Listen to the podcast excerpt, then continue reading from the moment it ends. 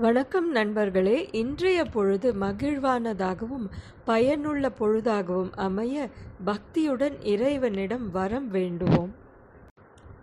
சென்ற பதிவில் யயாத்தியுடைய இளமை எப்படி பறிப்போனது என்பதையும் அதுக்கு சாப விமோச்சனமாக சுக்ராச்சாரியார் என்ன வழி சொல்றார்னு பார்த்தோம்.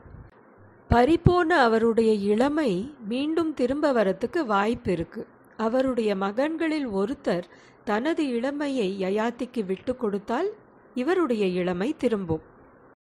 சொல்லப்பட்ட வரலாற்று நிகழ்வு அல்லது புராண நிகழ்ச்சிக்கு பின்னால அது சம்பந்தமாக நிகழ்ந்த வேறு சில விஷயங்கள் நம்ம யூகத்துக்கும் புரிதலுக்கும் விட்டுடுவாங்க. இந்த கதையில நாம புரிஞ்சுக்க வேண்டிய விஷயம் என்ன? பதின்ம வயதில் இருக்கும் பிள்ளைகளுக்கு மூப்பின் இயல்பு புரிவதில்லை. நடுத்தர வயதினருக்கும் மூப்பை பற்றி நினைக்க நேரம் இருப்பதில்லை. முதுமையை எட்டி பிடித்து கொண்டிருக்கும் காலகட்டங்களில் இதோ அதோ என்று வந்துவிடும் முதுமையை பற்றி எப்படியோ ஒரு பயம் நம்ம எல்லார் மனசுலையும் பீடிக்குது இல்லையா? முதுமை என்றால் என்ன பயம்? மரணம் பற்றிய பயம். வியாதிகள் பற்றிய பயம். இன்னொருவரை சார்ந்து இருந்துவிட நேர்ந்திடுமோ என்ற பயம். இதெல்லாம் எதனால வருது? இளமை தொலைந்து முதுமை அடைந்து விடுவதால் வரும் உடல் சார்ந்த விஷயங்கள். அப்படின்னா இளமை தொலைத்தால் அங்கு காத்திருப்பது முதுமை. புரு தனது தந்தையான யயாத்திக்கு இளமையை கொடுத்தான் என்பது ஒரு விஷயம். தனது இளமையை தியாகம் செய்து தந்தைக்கு இளமை வழங்கினான் என்பது இன்னொரு விஷயம். அதை தாண்டி யயாத்தியின் முதுமையை புரு வாங்கிக் கொண்டான் என்பதே மிகப்பெரிய விஷயம்.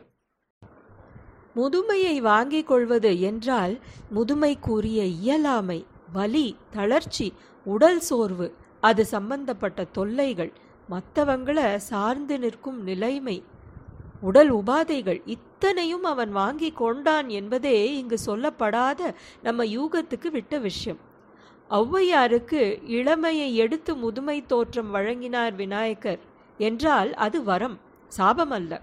ஓடி ஆடி திரியக்கூடிய உடல் வலிமையையும் சேர்த்து வழங்கி பெண் துறவிக்கு தடையாய் முட்டுக்கட்டையாய் சமயத்தில் ஆபத்தாய் கூட அமைந்துவிடக்கூடிய இளமை என்ற தடையை நீக்கியிருந்தார் விநாயகர். ஔவையும் அதனை வேண்டி பெற்று கொண்டார். ஆனால் யயாத்தியின் முதுமை சுக்ராச்சாரியார் சபித்து விட்டதால் வந்த கெடுவிளைவு. சாபத்தினால் திணிக்கப்பட்ட முதுமை என்பதால் கடுமையும் தீவிர தாக்கமும் அதிகம் இருக்கும் ஆகவே புரு இளமையை தியாகம் செய்தது மட்டுமல்ல யயாதி அனுபவித்து கொண்டிருந்த முதுமையை ஸ்வீகரித்தார் என்பது மட்டும் கூட அல்ல. அந்த முதுமை சாபத்தினால் விளைந்தது என்பதால் அது தொடர்பான தள்ளாமையை தனதாக ஸ்வீகரித்து கொண்டார் புரு என்பதுதான் மிகப்பெரிய விஷயம் இல்லையா?